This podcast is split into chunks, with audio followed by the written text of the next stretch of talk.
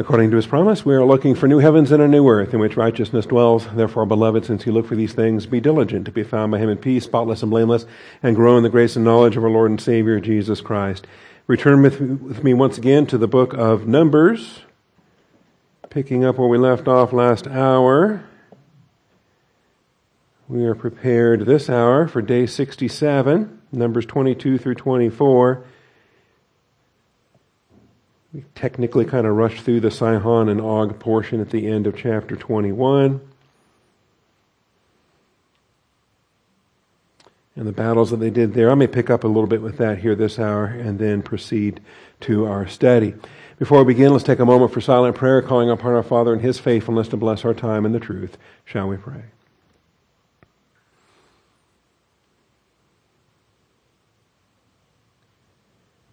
Most gracious Heavenly Father, we thank you for the truth of your word and the privilege and blessing that we have to assemble together. Father, we thank you for your faithfulness to bless our time and Father to, to shape these studies. It is, uh, it's a mile a minute and it's a ton of material. But Father, in your grace, the teaching ministry of the Holy Spirit just comes alive, and I thank you for the privilege and blessing that we have to study to show ourselves approved. So this day is yours, Father. Open our eyes, open our ears, and soften our hearts. We thank you and praise you in Jesus Christ's name. Amen. All right, so uh, as we were running out of time last hour, the last section of chapter 21 deals with Sihon and Og. And so it's Numbers 21, verses 21 through 35, about 14 verses worth of uh, material there. And let me just, without reading all those verses, just scan down these notes, and then we'll, we'll pick up from there. Israel enjoyed two more tremendous military victories over mighty Amorite kings east of the Jordan Sihon, king of Heshbon, and Og, king of Bashan. And so you have notes there related to the, the meaning of these names. Of course, these are the Hebrew names of non Hebrew speaking Gentiles, and so uh, they are adaptations of Moabite names and Ammonite names and, and so forth, Amorite names east of the Jordan River. Israel passed through Moab without confrontation, but Sihon, uh, Sihon's Amorite kingdom stood between them and the Jordan River. When Israel requested permission to pass through, Sihon gathered his army to attack.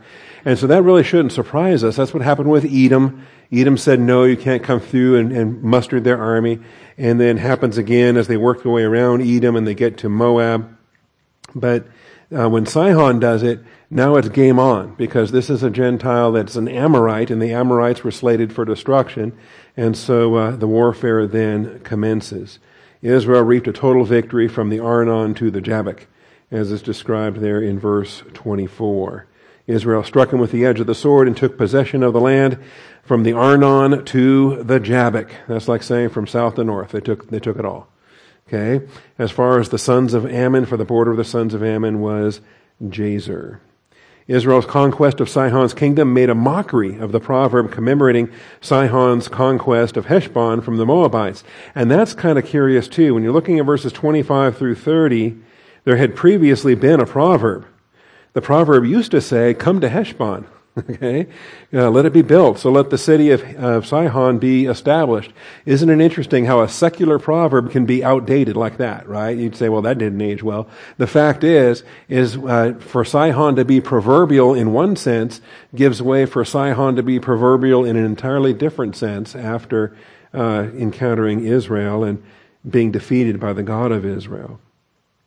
Anyway, so yeah, we got some verses there that preserve the proverb that, that Heshbon used to lay claim to, but uh, no more. No more.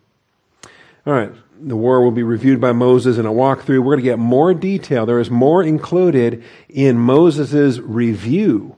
When we get to Deuteronomy chapter 2, verses 30 through 37, we're going to get a lot more detail than what's provided here in the original account of the warfare in, uh, in Numbers chapter 21. Then we have the defeat of Og. I guess we got to close your throat and start with an almost G sound, which is kind of like a swallowing cough with a uh, Og. And so Og is uh, means long necked. It's actually not far off from the Hebrew word for giraffe, which is kind of curious. But um, Og, the long necked. Uh, the record of this war in Numbers is quite short. In fact, there it is. They turned and went up by the way of Bashan, and Og, the king of Bashan, went out with all his people for the battle at Edrei.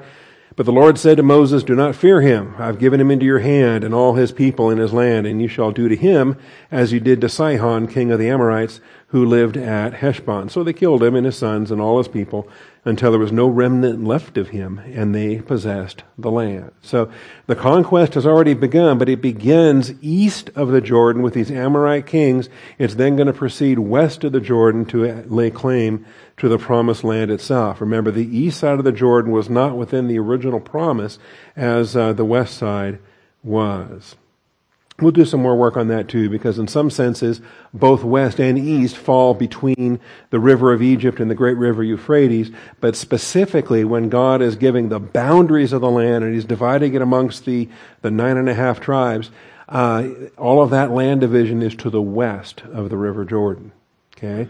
And the two and a half tribes that take land east of the Jordan only do so by the permissive will, not by the directive survey that, that we're going to see in the time of Joshua. So stay tuned for that. Anyway, it's a short record here given in Numbers. Uh, the review that comes later will be more expensive. Um, Israel occupied the Amorite cities and established an infrastructure in that region. It's described for us here in verses 31 and 32 living in the land of the Amorites and uh, dispossessing the Amorites who were there, capturing its villages and dispossessing the Amorites who were there. So when we get to Deuteronomy chapter 3, and that's going to be next uh, Sunday morning at 11 o'clock, when we get to Deuteronomy chapter 3, we will uh, see more details on Sihon and Og and the warfare that happens there.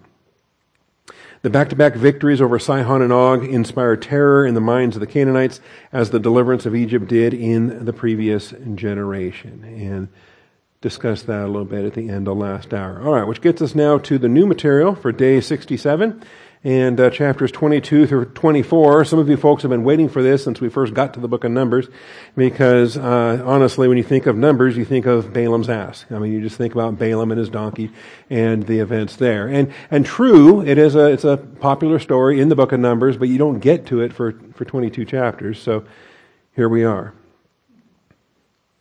All right. So getting to chapter 22. So two great victories take place over Amorite, large Amorite people groups. So Sihon and Og. And uh, we'll get more details on them as far as the as Og is concerned. He was clearly a Nephilim. His bed was huge. He was not a normal sized human being. But we're going to get those details when we get to the book of Numbers. They're not related for us here in, I'm sorry, in the book of De- Deuteronomy. They're not recorded that way in the book of Numbers.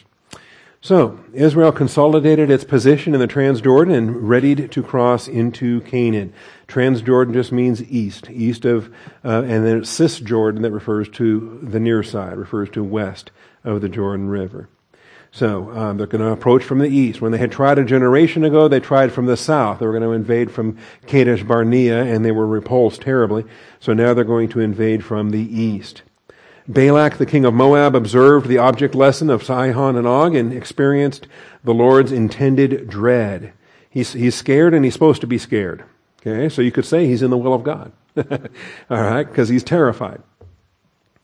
So Balak, the son of Zippor, saw all that Israel had done to the Amorites, so Moab was in great fear because of the people, for they were numerous, and Moab was in dread of the sons of Israel. So Moab says to the elders of Midian, now this horde will lick up all that is around us as the ox licks up the grass of the field. And Balak the son of Zippor was king, or Zippor, was king of Moab at that time. So he sent messengers to Balaam the son of Beor at Pethor. So this is his plan. He's going to team up with the Midianites. He's going to combine Moabites with Midianites together in this endeavor. And between the two of these people groups, between the two of these nations or kingdoms, if you will, they're going to be able to afford the fees necessary to hire Balaam. So, Balak understood the conventional warfare could not defeat Israel, and he devised a plan for the employment of supernatural forces.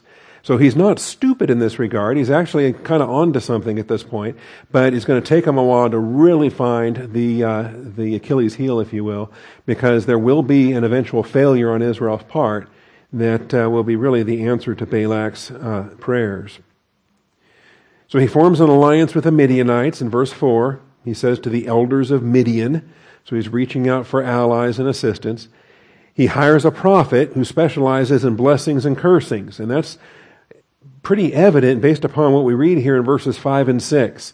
He sent messengers to Balaam the son of Beor at Pethor, which is near the river, in the land of the sons of his people, to call him, saying, Behold, a people came out of Egypt. Behold, they, co- they cover the surface of the land, and they are living opposite me. Now therefore, please come, curse this people for me, since they are too mighty for me. Perhaps I may be able to defeat them and drive them out of the land, for I know that he whom you bless is blessed, and he whom you curse is cursed. Now that is, whether it's true or not, that's what the Holy Spirit uh, inspired and put in the Bible. So it is a, it is an accurate record of what Balak thought about Balaam's ministry. Does that make sense? All right. So, and it actually may have more basis in reality than we give it credit for, because I think we're all too often do we dismiss some of the, the demonic things that happen, and yet we realized in Egypt that the magicians of Pharaoh were able to do quite a few of those miracles that, that Moses and Aaron were doing. And it would not surprise me at all if Balaam, if Balaam actually had a track record, had a success uh, record of blessing and cursing, as uh, as the case may be that he's evidently built up a uh, reputation and he charges top dollar. So, he whom you bless is blessed, and he whom you curse is cursed. This prophet um, specializing in the blessings and the curses. Now, Balaam essentially means not not one of us, right? Not of the people, not of the people, uh, or a foreigner maybe, or destruction of the people. Kind of depends on what language we think we're borrowing from uh, to come up with the Hebrew Bilam. Uh, Beor is, uh, speaks of burning. That could apply to a lot of hot places, a lot of lands that might have a name of that nature. Pethor, um, probably coming from, um, I think, Akkadian or one of the, I forget now, uh, but uh, a non-Hebrew language and uh, likely meaning uh, divination, likely meaning a, a, location for soothsaying. And obviously, he is a diviner. That's what he's called. Uh, he has that title in Joshua 13 22. Balaam, the son of Beor, the diviner. Okay? Spoiler alert, if you don't want to know how he dies, don't read Joshua 13 22. But it will be good to know that he doesn't die in this episode. That Balaam does not die in the book of Numbers. He does not die until much later in the uh, story, in Joshua chapter 13.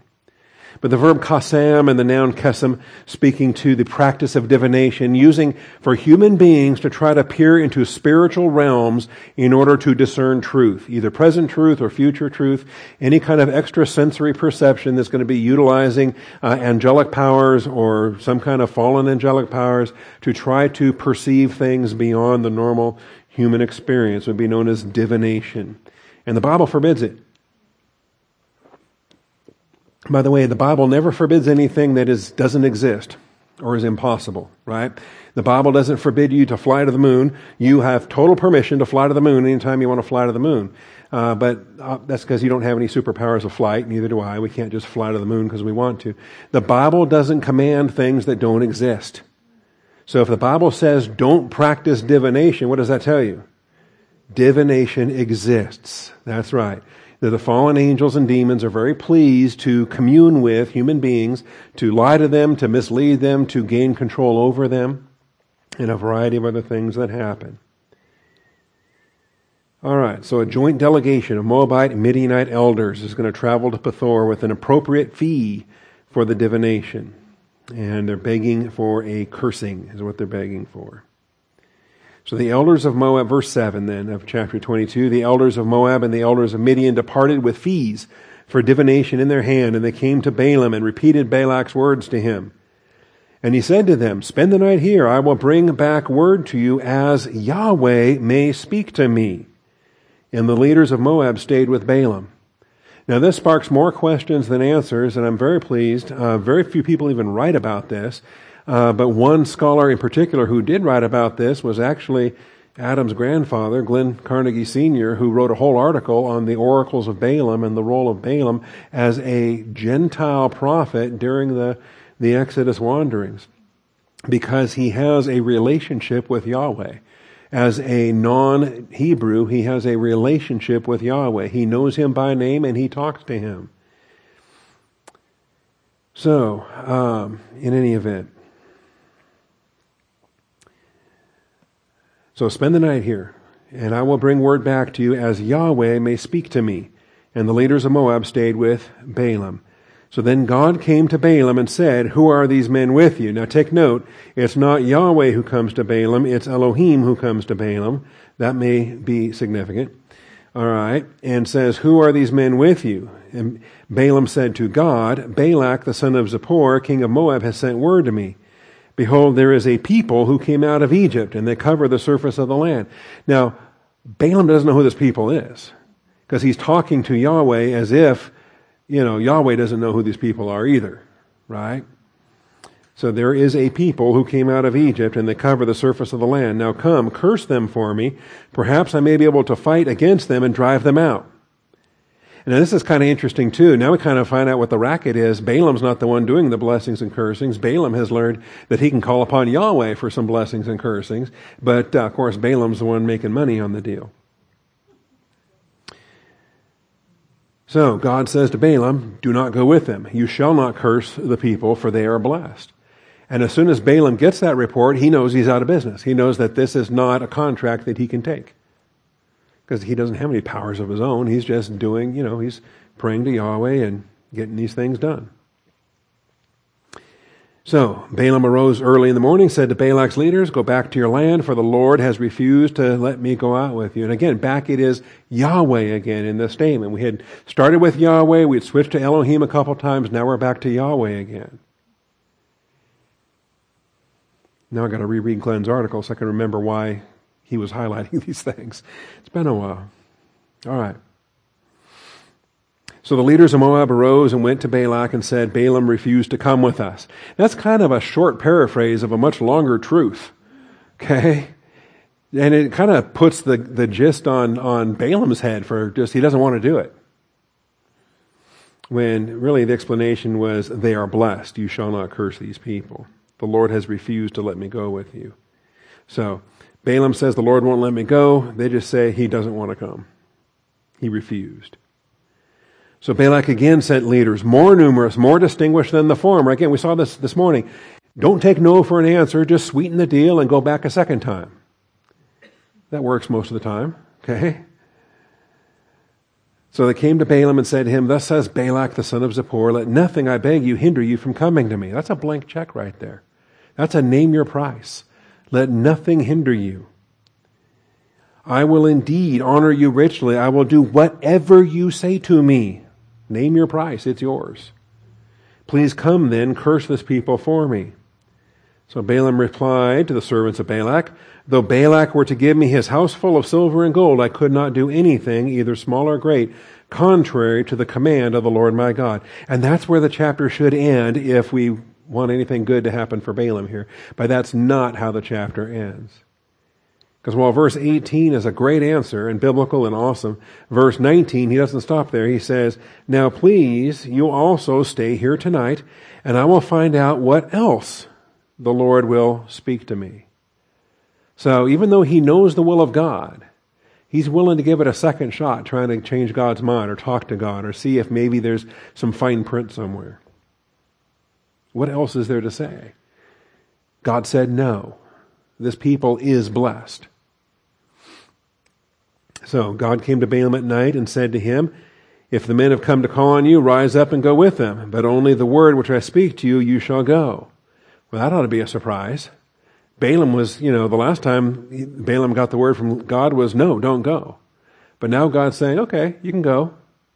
That's a trap. It's a test, and Balaam fails because he hears what he wants to hear.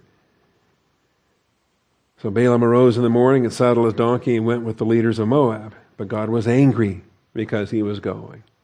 You know, when the answer changes like that, when the answer changes like that, you better be suspicious. You better ask, wait a minute, wait a minute, you know.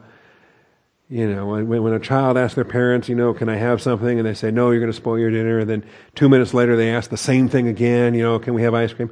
Okay, go ahead. Well, wait a minute. Two minutes ago you said no, you're going to spoil your dinner. Now you're saying go ahead. See, the suspicious child ought to say, wait a minute. That was too easy. What's happening there? Anyway, Balaam should have known. And, and God was angry. By the way, if, if, if um, my views on Balaam are shaped by the Bible's commentary on Balaam, we have the New Testament passages describing this. He loved the wages of unrighteousness. That's 2 Peter chapter 2 and verse 15. So he was definitely for profit. He was not, you know, he was in it for the money. He loved the wages. His activity was, uh, and, and in Jude 11, another commentary here, talking about false teachers in the church age that go the way of Cain. For pay they rush headlong into the error of Balaam, and they perish in the rebellion of Korah. So Jude verse 11 gives us a, just a marvelous trinity of expressions related to false teachers. And Cain's evil is called the way. Balaam's evil is called an error for pay. And then Korah, we saw this morning, the, the rebellion of Korah is, uh, is listed there. Notice it's not Korah, Dathan, Abiram, and On. It's just the rebellion of Korah as the primary instigator of that rebellion in, uh, in Numbers. Anyway, so his activity is neither a way like Cain's nor a rebellion like Korah's. Balaam's activity is called an error, and it is called an error for pay. He's happy to make that error as long as he's uh, profiting off of it. This error is initiated when believers make decisions on the basis of monetary considerations, that is, for pay. If you compromise your doctrine because of a financial consideration, that's the error of Balaam. Okay? And sadly, believers do it all the time. It's heartbreaking. This error is a slippery slope that gathers momentum as it rolls downhill. It says rushed headlong into the error of Balaam. In uh, again, that's that Second Peter passage or the Jude passage we were just looking at. The teaching of Balaam is a continued threat to church age saints in the local church. That's why it's referenced in Revelation chapter 2 and verse 14. I have a few things against you because you have some there who hold to the teaching of Balaam. So it's a snare. It can still exist in the church age. Who kept teaching Balak to put a stumbling block before the sons of Israel. And we haven't gotten that far in numbers yet, but this is where Balaam finally succeeds. He finally gets to cash in on the big payday that he was hoping to get. And that's what gets, uh, that's what gets featured in, uh, in Revelation chapter 2. All right, so returning back to Balaam then in Numbers 22, the discourse with God is quite interesting. Uh, he instructed the delegation to wait while he inquires of Yahweh again. He's accustomed to conversations with God. You know, God comes to him and says, Who are these men with you? It's conversational. Like this isn't the first time that it's happened. And Balaam says to God, Balak, the son of Zippor, king of Moab, has sent word to me. And so uh, evidently there's a conversational approach that Balaam is accustomed to having with Yahweh. Anyway, we read through all of that. He's a bit ignorant, though, as he's informing God of these strange people coming out of Egypt. A little bit hilarious, of course, because they're God's people. God's the one that brought them out of Egypt. But Balaam doesn't know that. Balaam is obedient to the instructions the first time, but then he wants to go back a second time. Even though he told them that Yahweh won't let him go, when they uh, when they up the ante, he really, really wants the paycheck. Balak's second delegation is sent to Balaam with a blank check for Balaam's services. He assures Balaam that money is no obstacle. Balak urges Balaam to let nothing be an obstacle to him. So he declares or he laments that he is powerless against the sovereignty of God. You know, you can read that in two different tones of voice. When he says, There's nothing I can do. Balaam replied to the servants of Balak, Though Balak were to give me his house full of silver and gold, I could do nothing, either small or great, contrary to the command of Yahweh, my Elohim. Darn it. Right? He's almost like he's disappointed. He says, Man, I wish I could. I wish I could.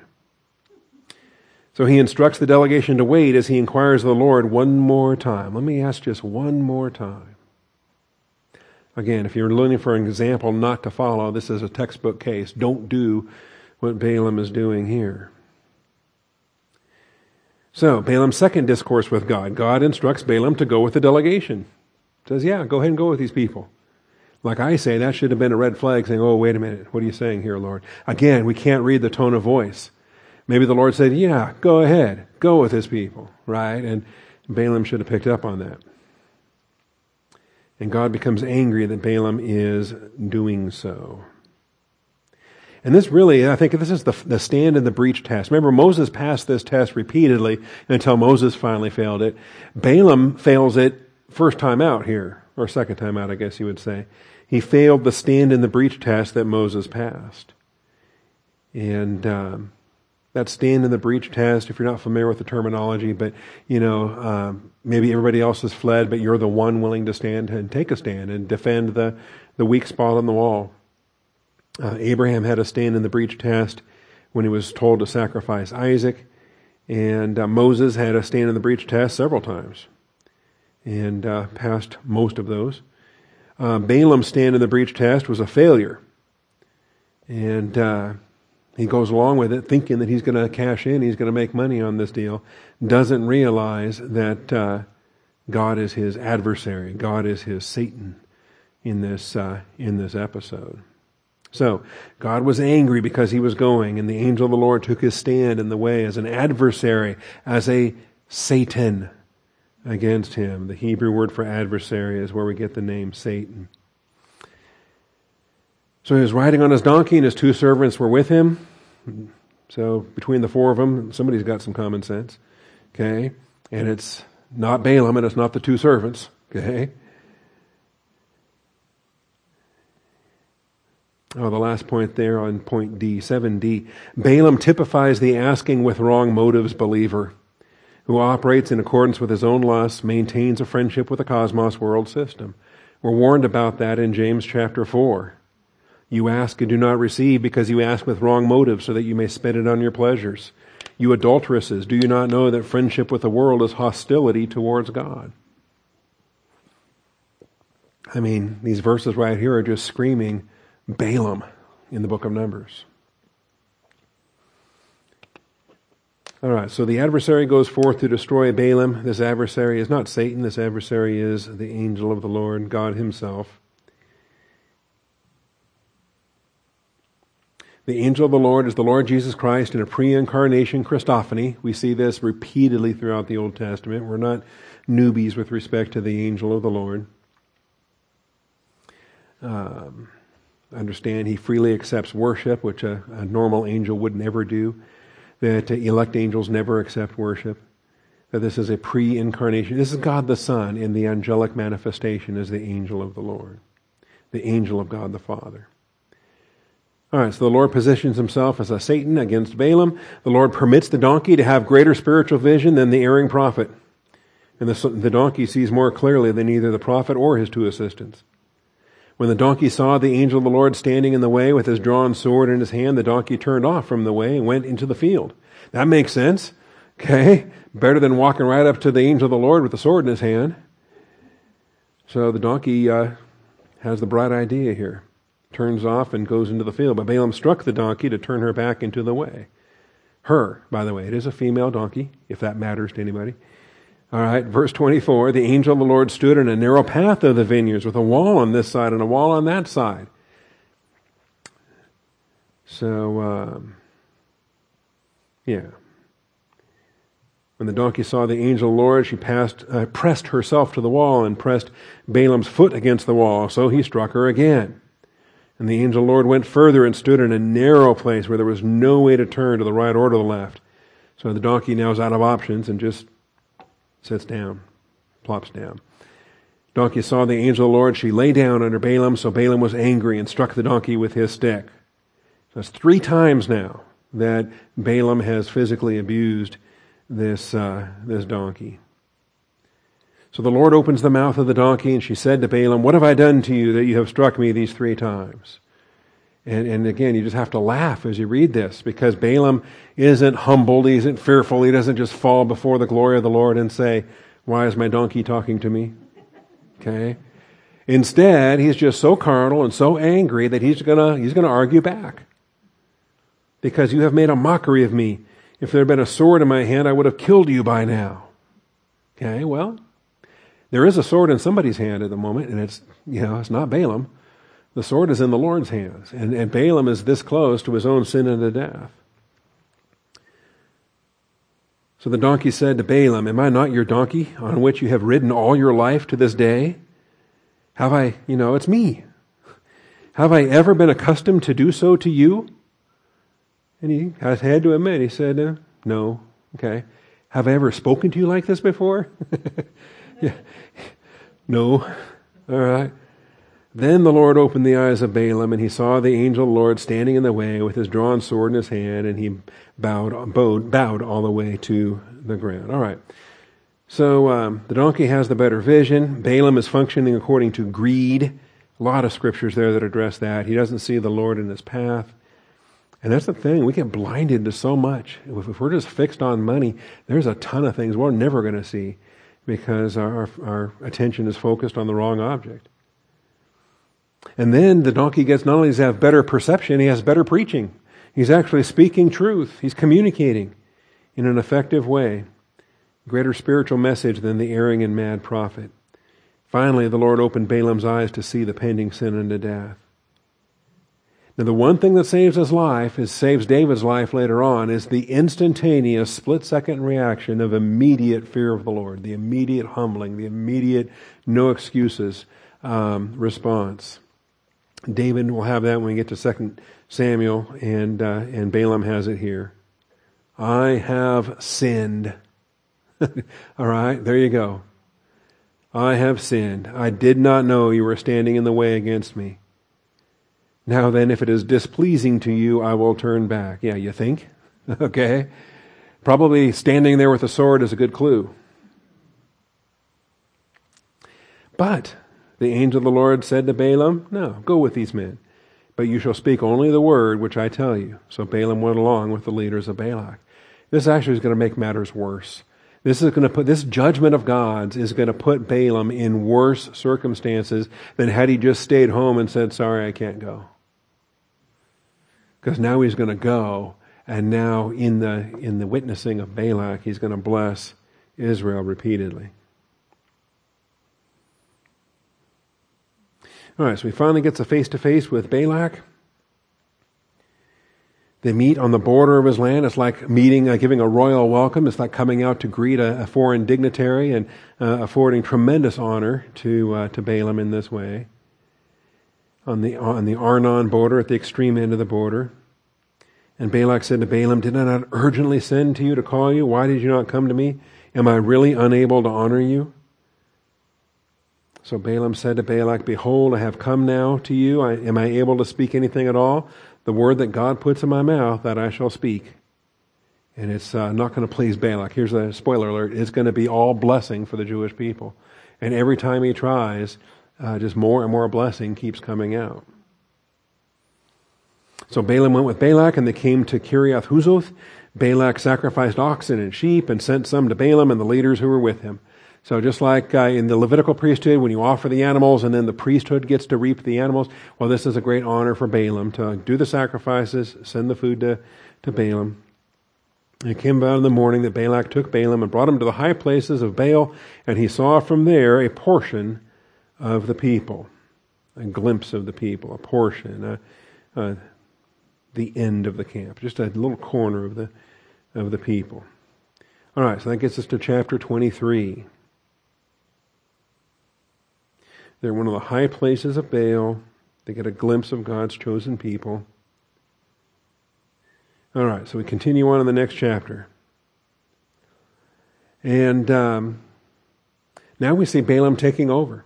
Balak, previously, Balak is the one that determined how many animals to offer and who, what, where, when, why. But now Balaam is taking over to give the commands.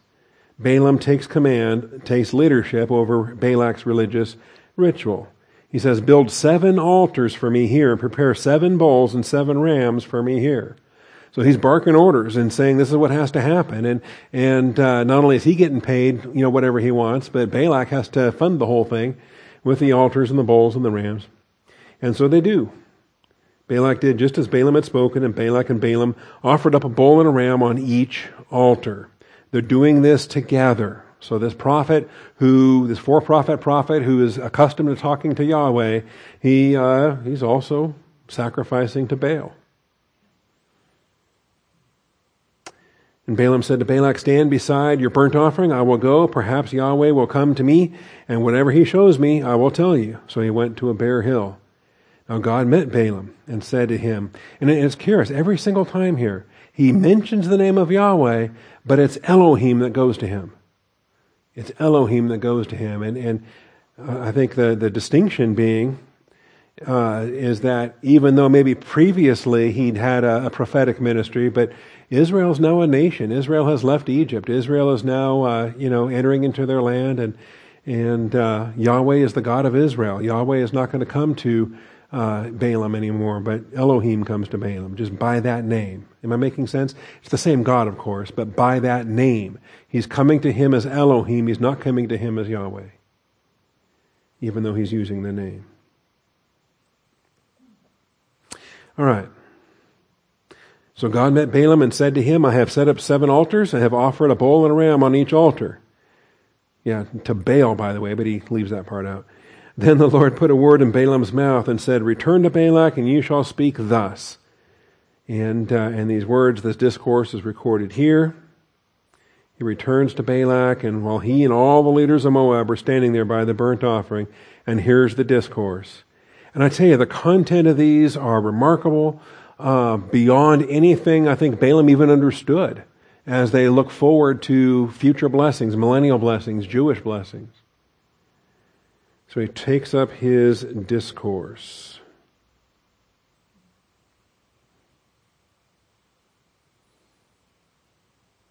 All right, yeah. This message was the first of four prophetic blessings which the Lord gives to Balaam. Verses 7 through 10. We're going to have the second one in 18 through 14, and then the third and fourth both come in chapter 24. These messages are prophetic poetry, mashal.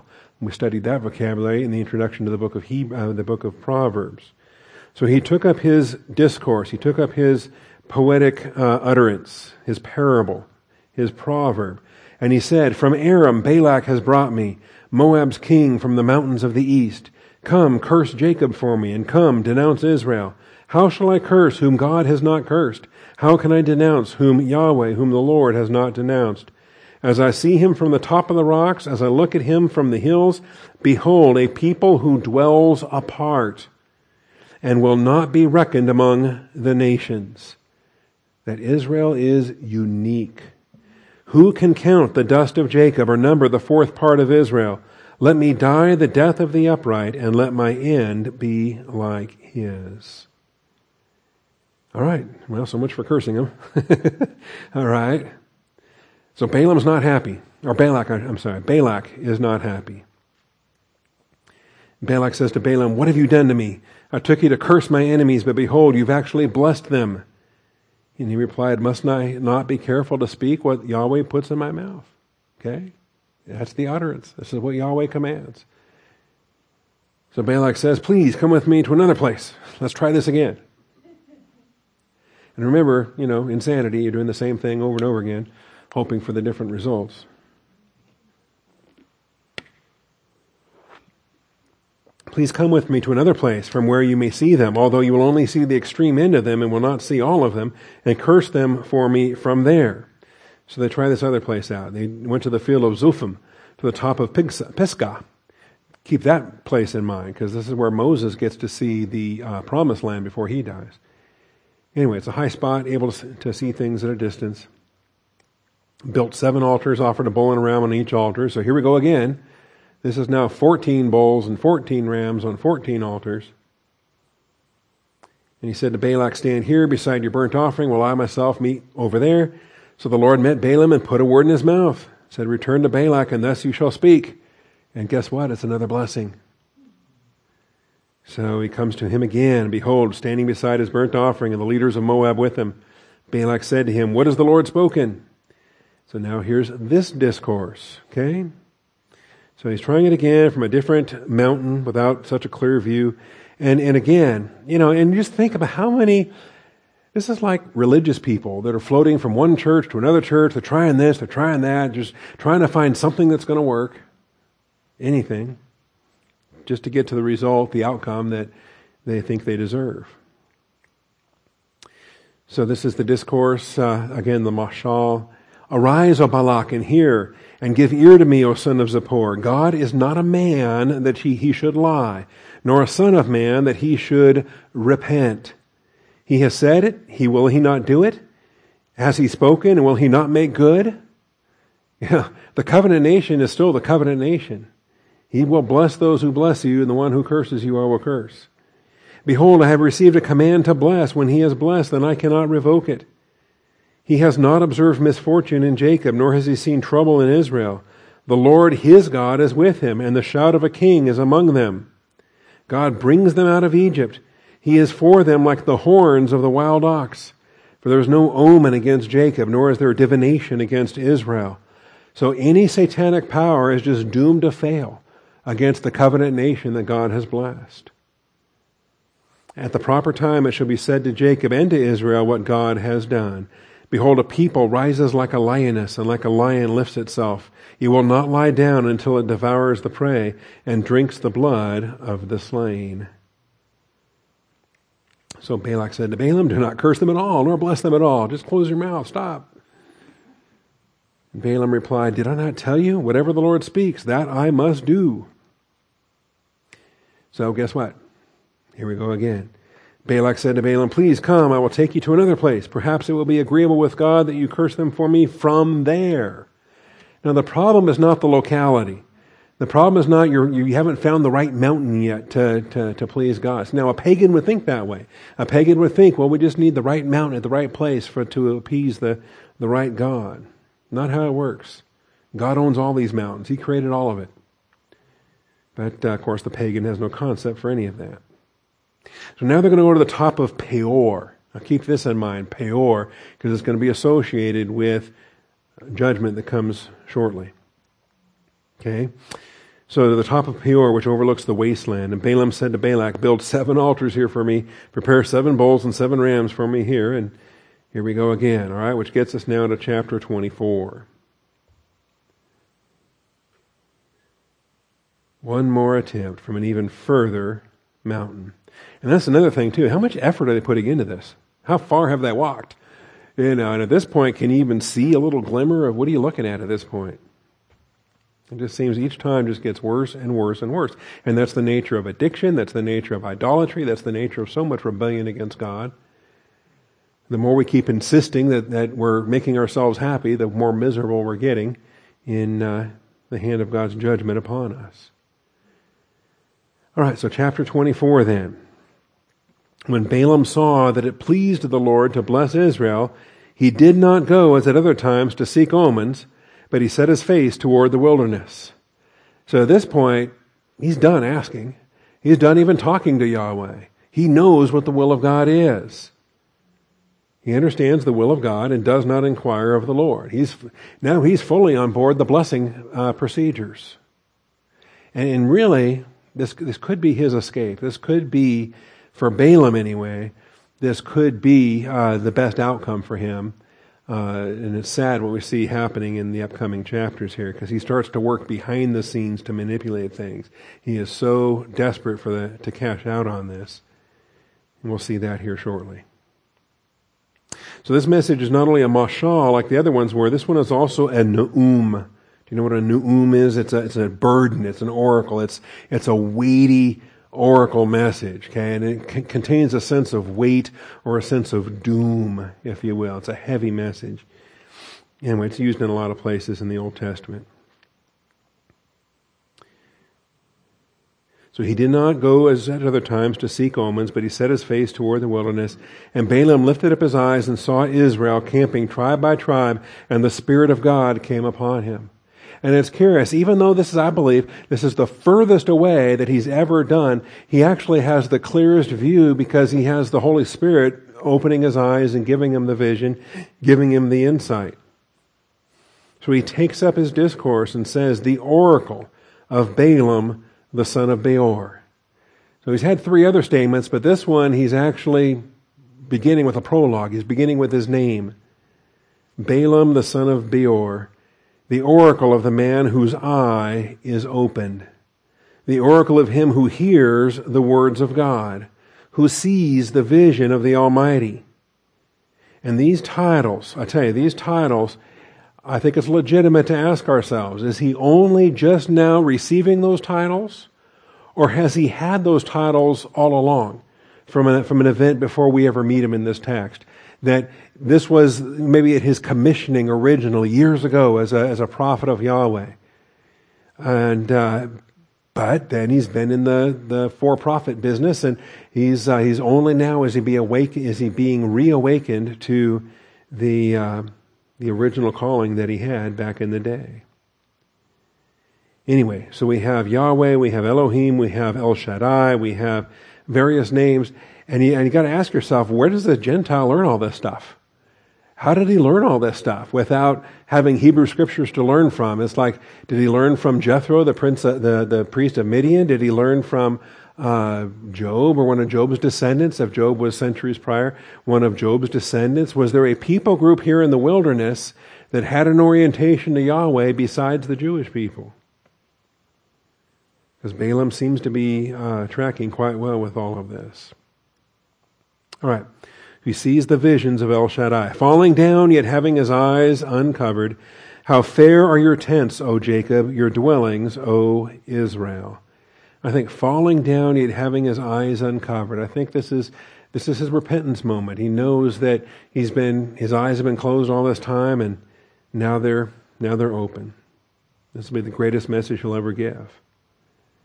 How fair are your tents, O Jacob, your dwellings, O Israel, like valleys that stretch out, like gardens beside the river, like aloes planted by the Lord, like cedars beside the waters.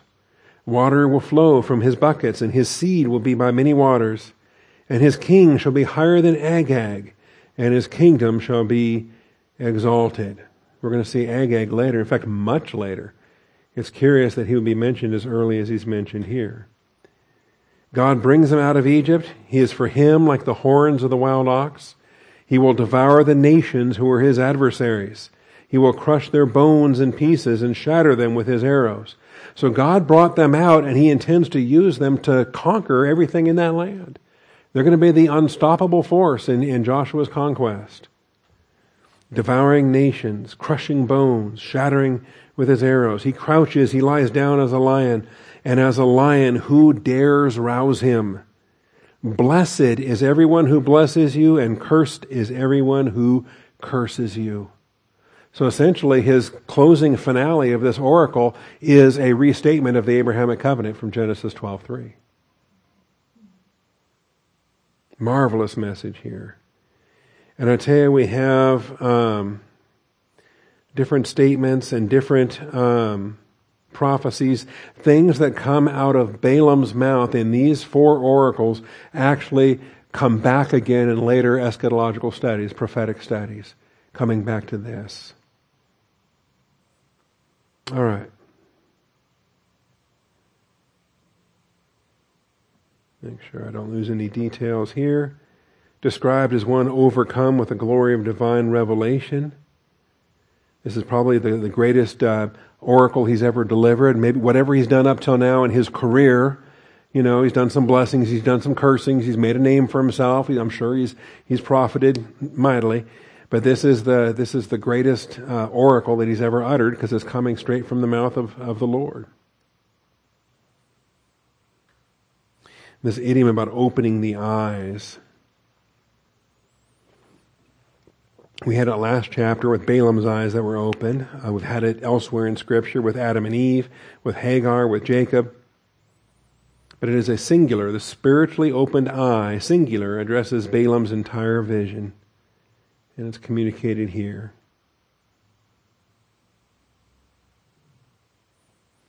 All right, him who hears the words of El Shaddai, God Almighty, falling down, having his eyes uncovered, receiving spiritual revelation through ecstatic experience. Okay?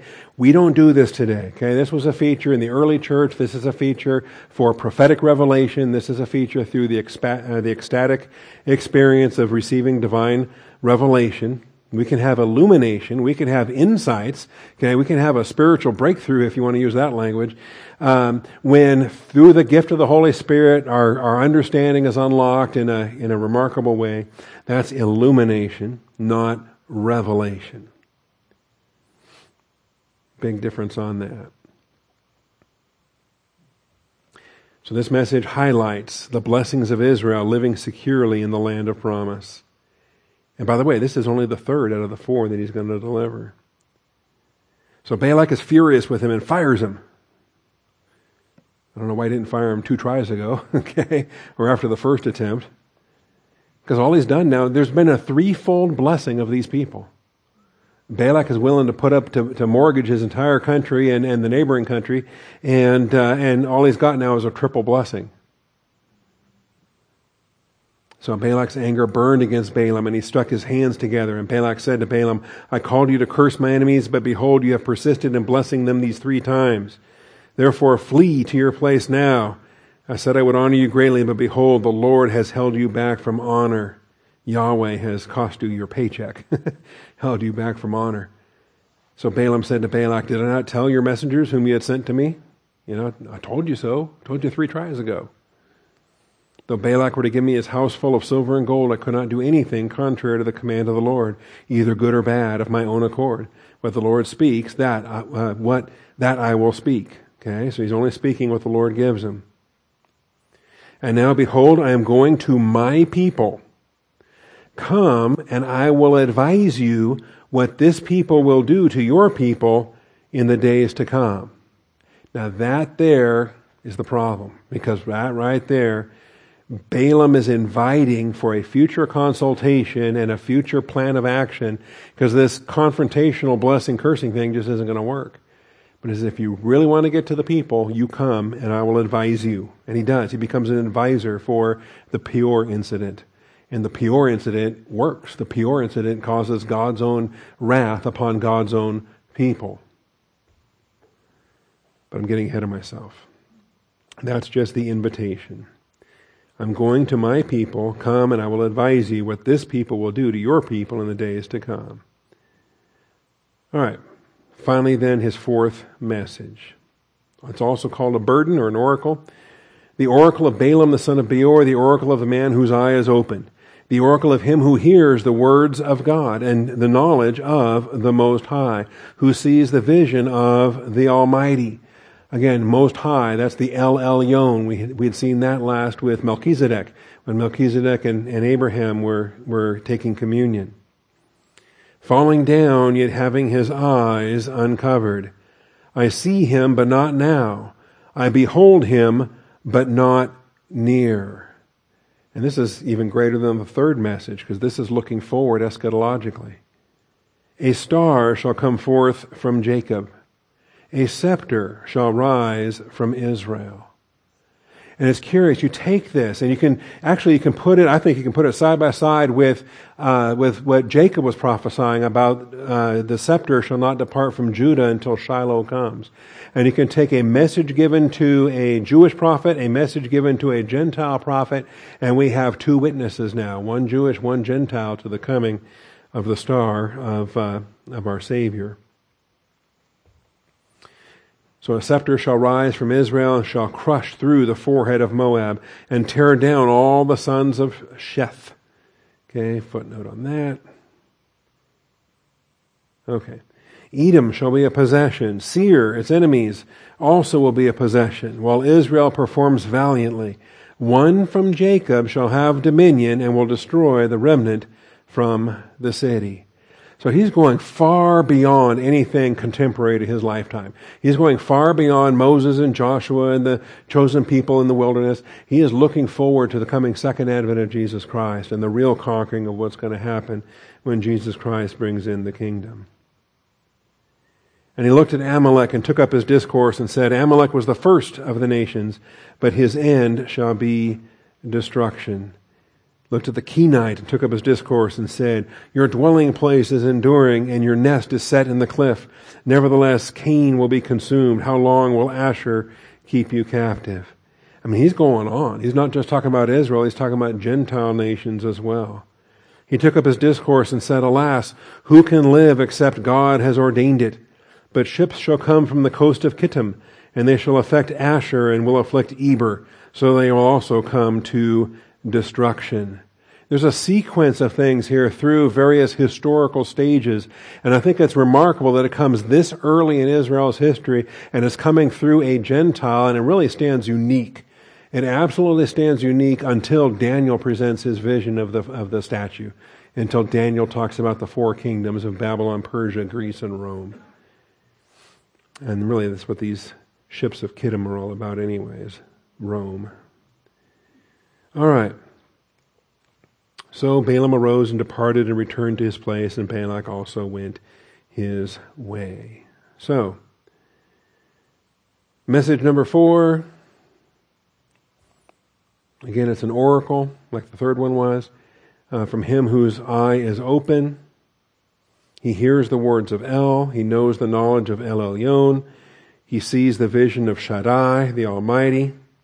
It's an awesome vision concerning the second advent of Jesus Christ, including the tribulational warfare that precedes it. And I think we, this text needs more attention than it's ever been given, and that's why I, I think um, Glenn was, was really focused on it.